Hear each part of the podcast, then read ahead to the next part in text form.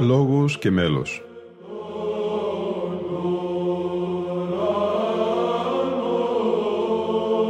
Προσεγγίσεις στη μυσταγωγία της ψαλτικής τέχνης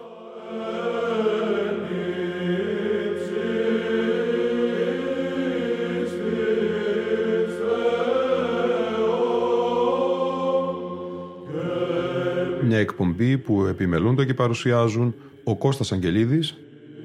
και ο Γιώργος Σάβας.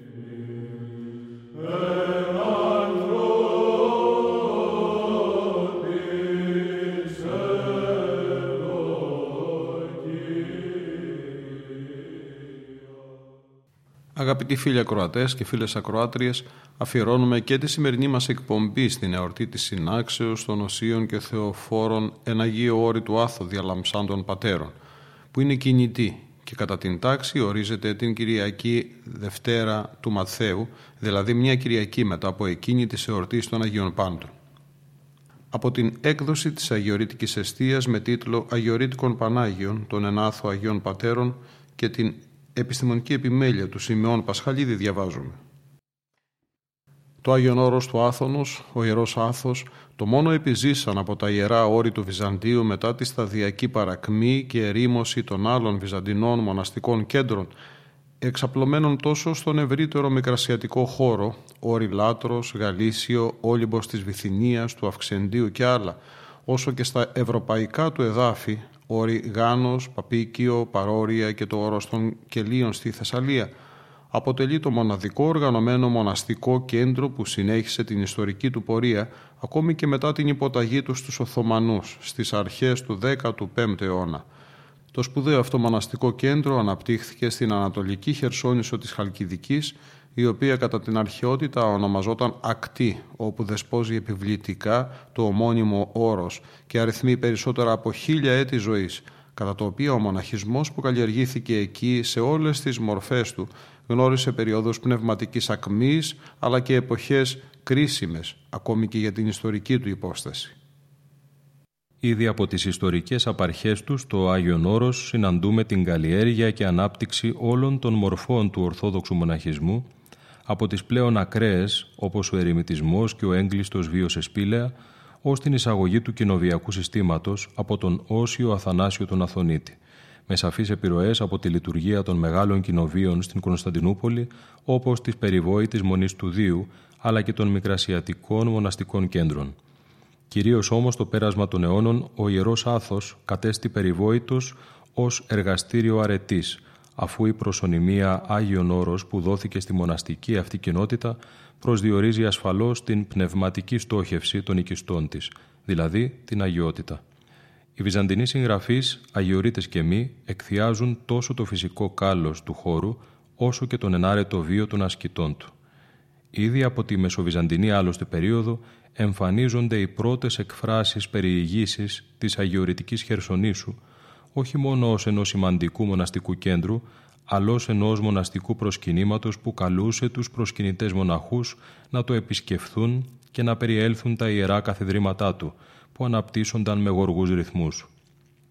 Κυρίως όμως κατά την παλαιολόγια περίοδο ο Ιερός Άθος ή των μοναχών εξαίρετος χώρα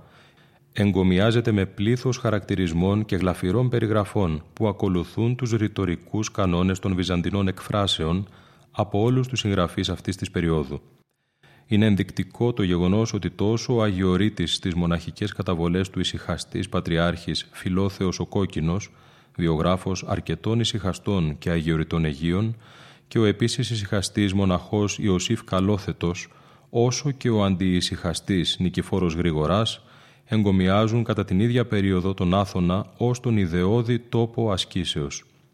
Η ελάχιστα γνωστή εκτενής αναφορά του Γρηγορά, ενσωματωμένη στο ιστορικό του έργο, αποτυπώνει με εξαιρετική ενάργεια αυτό το θαυμασμό των Βυζαντινών για την ιδεώδη μοναστική πολιτεία του Ιερού Άθωνος. Συγχρόνως δε συνιστά χαρακτηριστική έκφραση της ανθρωπογεωγραφίας του. Θέτοντας ως αφετηρία τον εγκομιασμό του φυσικού κάλους του, προχωρεί στη σκιαγράφηση της πνευματικής του ιδιοπροσωπίας, προβάλλοντάς τον ως μια κοινωνία της οποίας τα μέλη, οι μοναστές, έχουν αποβάλει από τον καθημερινό τους βίο όλα εκείνα τα γνωρίσματα του μεταπτωτικού κόσμου. Αυτό το εξαίρετο, φυσικό και πνευματικό κάλος του Αγίου Όρους αποτυπώνεται και σε πλήθος άλλων αγιορητικών κειμένων, κυρίως δε στους γλαφυρούς βίους των αγιορητών Αγίων από τον βίο του παλαιότερου γνωστού Οσίου, του ερημίτη Πέτρου του Αθωνίτη, ως το βίο του γνωστότερου νεότερου Αθωνίτη Αγίου, του Οσίου Σιλουανού. Στον πρώτο εξ αυτών καταγράφεται ήδη η παράδοση περί της αφιερώσεως του Ιερού Άθωνος ως κληρονομίας της Θεοτόκου και η πρόρηση για την ανάδειξή του σε περηφανή μοναστική πολιτεία. Ενώ ακόμη και σε μεταγενέστερα κείμενα, όπως ο βίος του Οσίου Ακακίου του Καυσοκαλυβίτη, εγκομιάζεται η φυσική ωραιότητα του Αγίου Όρους και προστίθεται η αναφορά ότι το κοσμούν και η υπερνούν ωραιότης των ευαγών και ιερών μοναστηρίων, των βασιλικών ναών, τα πολυπίκυλα κοιμήλια και διάφορα αφιερώματα Αγίων Λιψάνων, Αγίων εικόνων θαυματουργών, ιερατικά σκεύη, ιερατικές στολέ και έτερα αναρρύθμιτα. Κυρίως όμως ο Ιερός Άθος προβάλλεται ως ο κατεξοχήν Άγιος χώρος, όπως χαρακτηριστικά σημειώνεται σε αγιορητικά, αγιολογικά κείμενα, όπως τον βίο του Οσίου Μακαρίου Μακρύ. Το όρος είναι τούτο όπερδι του της αγιοσύνης ονόματος τέτευχεν εκ των εν αυτό κατοικούντων Αγίων Ανδρών. Άλλωστε κατά τον Άγιο Ιωάννη το Δαμασκηνό, τόπος Θεού λέγεται, ένθα έκδηλος η ενέργεια αυτού γίνεται και ο πλέον μετέχουν της ενεργείας και της χάριτος αυτού. Δικαίως λοιπόν ο Ιερός Άθος αποκαλείται Άγιον Όρος, αφού μέσα από το πλήθος των Αγίων του καθίσταται έκδηλη η εκθεωτική χάρη του Θεού και αποκαλύπτονται οι θείες ενέργειές του. Αυτή η θεολογική διασύνδεση του Ιερού Χώρου με τις θείες ενέργειες προβάλλεται μέσα από τις χαρακτηριστικές εκφράσεις του Αγίου Φιλοθέου Κοκκίνου στους βίους των μεγάλων ησυχαστών Αγίων που συνέγραψε, όπου ο Μέγας Άθος προβάλλεται ως τοπίων και τετυρωμένων ύπητη σαν καντάφθα δικαίως όρος, το όρος του Θεού, ενιό κατοικίν ο τα πάντα πληρών, ευδόκησε δια την αρετήν δηλωνότη των ενικούντων, και ως η των μοναχών εξαίρετος χώρα, το της αρετής παντοδαπών εργαστήριων, το κατάλληλον υπέρ πάντα ψυχίστε και σώματος ενδιέτοιμα της σπουδαίης για των ανδρών. Οι οικιστές του Αγίου Όρους συμβίωναν ανέκαθεν με τους Αγίους του. Η παρουσία των Αγίων κτητόρων των μεγάλων κοινοβιακών μονών, αλλά και των σκητών και των ερημικών ησυχαστηρίων, υπήρξε πάντοτε ισχυρή μέσα από τη διατήρηση της συλλογικής μνήμης των Αγιοριτών Πατέρων, όπως αυτή εκφράστηκε και διασώθηκε μέσα από τα σχετικά αγιολογικά, υμνογραφικά και ιστορικά κείμενα, αλλά και από την τέχνη με την απεικόνηση των μορφών των αγιοριτών Αγίων σε μεγάλα ή μικρότερα σύνολα, στα καθολικά των μεγάλων κοινοβίων ή στους μικρούς ναούς των Καλυβών και των Κελίων. Το ενδιαφέρον για τον χορό των αγιοριτών Αγίων καταγράφεται σχετικά πρόημα σε χειρόγραφες και έντυπες πηγές του Αγίου Όρους. Ήδη κατά τα μέσα του 18ου αιώνος, έναν πρώτο έμετρο κατάλογο των Αγιοριτών Αγίων κατήρτισε ο ξηροποταμινός λόγιος μοναχός και Σάριος Δαπόντες, καταγράφοντας ένα σημαντικό αριθμό 36 Αγίων, κυρίως κτητόρων των Αθωνικών Μονών, και καταλήγοντας στο εξής χαριτωμένο συμπέρασμα για το ου μετρητών πλήθος των αγιαστέντων πατέρων του Ιερού Άθωνος, δοσμένο με την απαράμιλη ποιητική του χάρη αμή στα μοναστήρια όπου ποτέ εζούσαν, ως πόσοι τάχα Άγιοι εκεί εκατοικούσαν, αμή και εις τα σπήλαια, στις κήτες, στα κελία, πόσα μακαριότατα και Άγια κορμία, ο τόπος γάρ των άνθρωπων πολλάκις αγιάζει, αγιοσύνη αρετή να κάνει τον βιάζει. Αλλά και σε ορισμένα από τα πιο πρώιμα έντυπα προσκυνητάρια, όπως αυτό του Λαβριώτη Ιερομονάχου Μακαρίου Τριγώνη, το 1772 περιλήφθηκαν κεφάλαια περί των Αγίων όπου εις τους ρηθέντας τόπους μας εξέλαμψαν και υπό Θεού εδοξάστησαν. Κατά την ίδια περίοδο, ίσως κατ' επίδραση αυτών των πρώτων καταλόγων, αρχίζουν να εμφανίζονται και τα πρώτα αγιορητικά Πανάγια, οι φορητές δηλαδή εικόνες που κατασκευάστηκαν στο Άγιο Όρος και απεικόνιζαν το σύνολο των τότε γνωστών αγιορητών Αγίων. Η καταγραφή και απαρίθμηση των αγιοριτών Αγίων κατά μονές και σκήτες συνεχίστηκε και συστηματοποιήθηκε κατά το 19ο αιώνα με αφορμή τη σύνθεση από τον Όσιο Νικόδημο τον Αγιορείτη και την έντυπη κυκλοφορία της πρώτης ακολουθίας των Οσίων και Θεοφόρων Πατέρων ημών των του Αγίου Όρη του Άθο Διαλαμψάντων. Η πλούσια χειρόγραφη παράδοση που γνώρισε η εν λόγω ακολουθία από την εποχή της σύνθεώς της και καθόλου τον 19ο αιώνα αλλά και οι έντυπες εκδόσεις της από το 1847 και εφ' με προσθήκες μάλιστα στον κατάλογο των Αγιοριτών Αγίων και άλλων ονομάτων που παραλείπονταν σε εκείνη την πρώτη έκδοση, μαρτυρούν την ενσυνείδητη προβολή του χορού των ενάθου Αγίων ως ενιαίου σώματος. Ένα διαφορετικό κατάλογο συνέταξε επίσης περί τα μέσα του 19ου αιώνα ο γνωστός Αγιορείτης Λόγιος αυτής της περίοδου Ιάκωβος Νεοσκητιώτης, ο οποίος στο ανέκδοτο ογκώδες έργο του Αθωνιάς συμπεριέλαβε περιγραφές για τις υφιστάμενες αγιορητικές μονές και καταγραφές των Αγίων τους, καθώς και έναν κατάλογο των φυλασσομένων σε αυτές ιερών λειψάνων. Η πρακτική της συντάξεως καταλόγων των αγιοριτών Αγίων και των ιερών λειψάνων που θησαυρίζονταν στα σκευοφυλάκια των αγιορητικών μονών συνεχίστηκε και κατά τις επόμενες δεκαετίες με τη λεπτομερή και συστηματική παράθεσή τους στα προσκυνητάρια των αγιορητικών μονών. Ακούμε ερασιτεχνική ηχογράφηση από το αρχείο του ιατρού και φίλου της εκπομπής «Λόγος και μέλος» Νικολάου Τουρούτογλου από τη Θεσσαλονίκη από την αγρυπνία των Αγιοριτών Πατέρων στην Αγιορητική Σκήτη των Δανιηλαίων το 1986.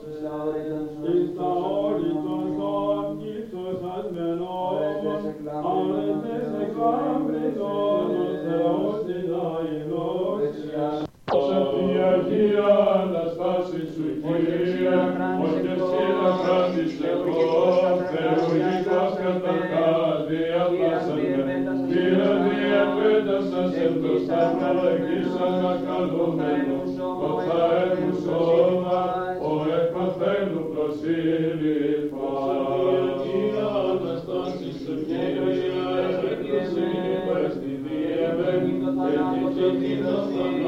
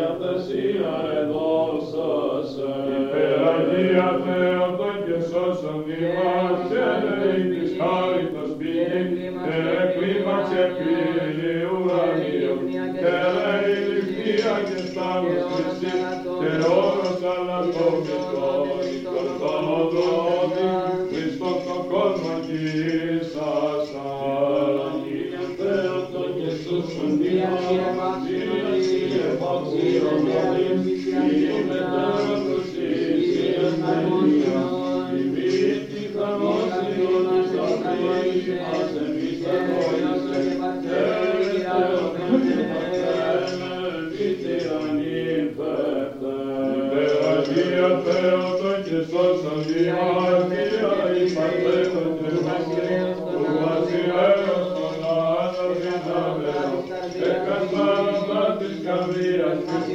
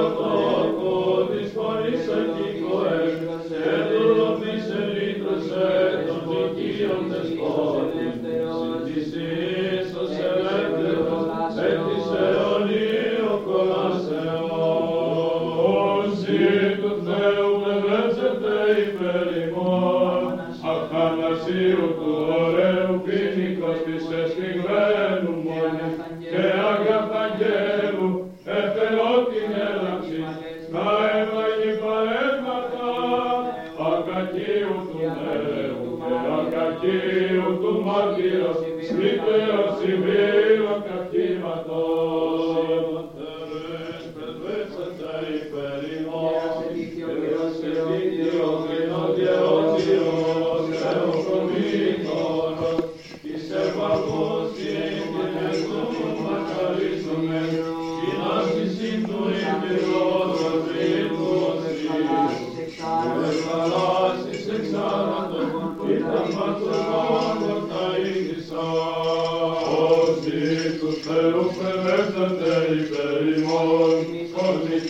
Ίσο τον στεφτόν και λάβριο τον κατηδών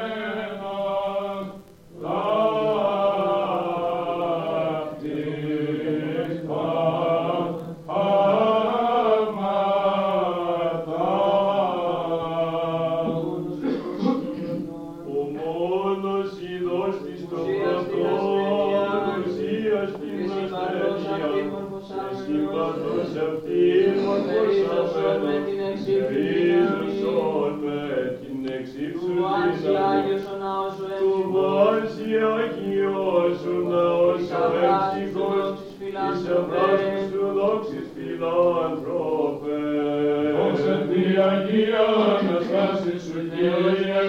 Θεό μου υπάρχω.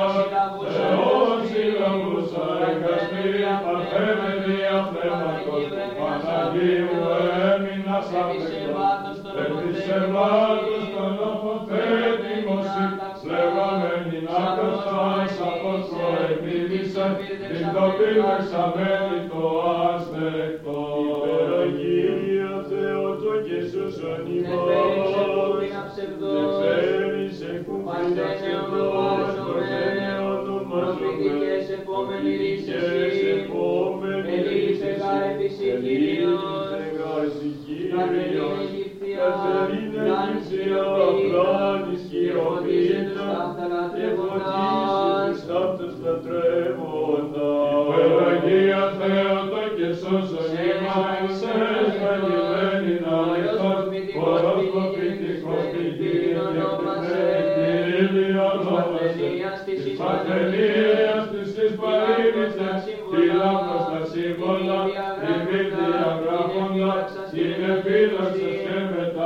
AUTHORWAVE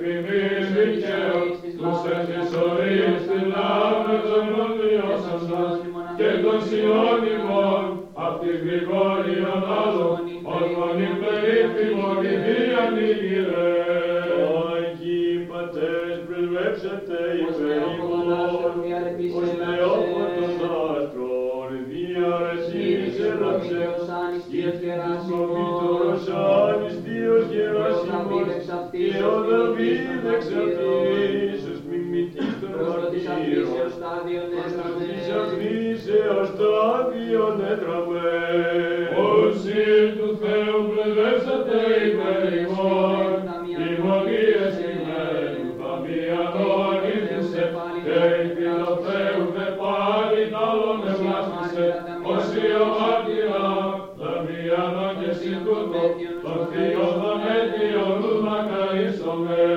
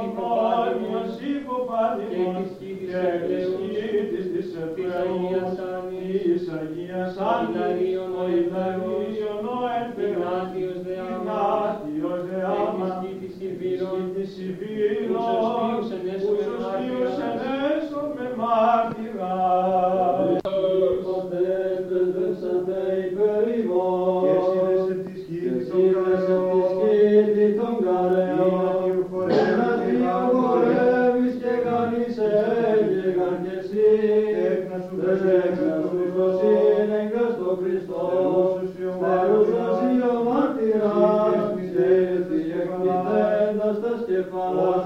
ως ημέρας της τέντας, εις των Πατέρων δόξης, και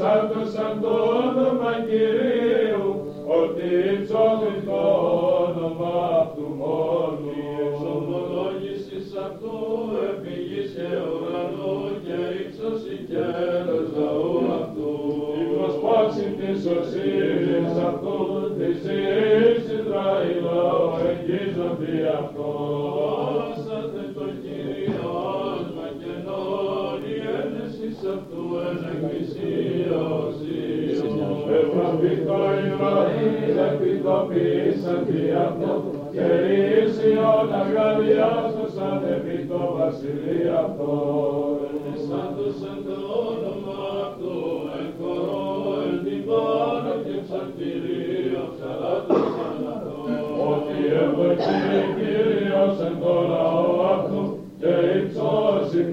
σε σωτηρία. Ήσον Θεός η ενδόξη και αγκαλιάσονται επί των κοιτών αυτών. Εξώσεις του Θεού εν τώρα οικίαυτον και ροπέδεις το μη. Είσαι εμείς συνέντης έντεσαι, δεν τους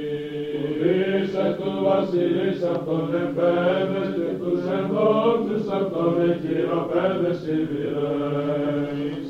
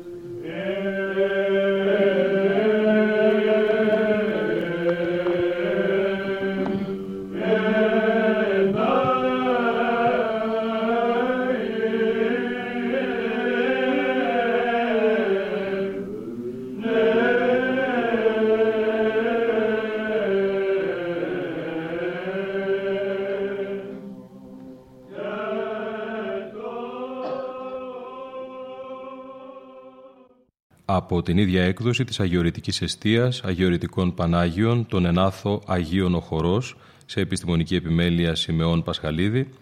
διαβάζουμε αποσπάσματα από την εισαγωγή. Οι κτήτορες των κοινοβιακών μονών του Αγίου Όρους τιμήθηκαν από πολύ νωρίς όχι απλά ως οι εξέχουσες προσωπικότητες της ιστορίας του,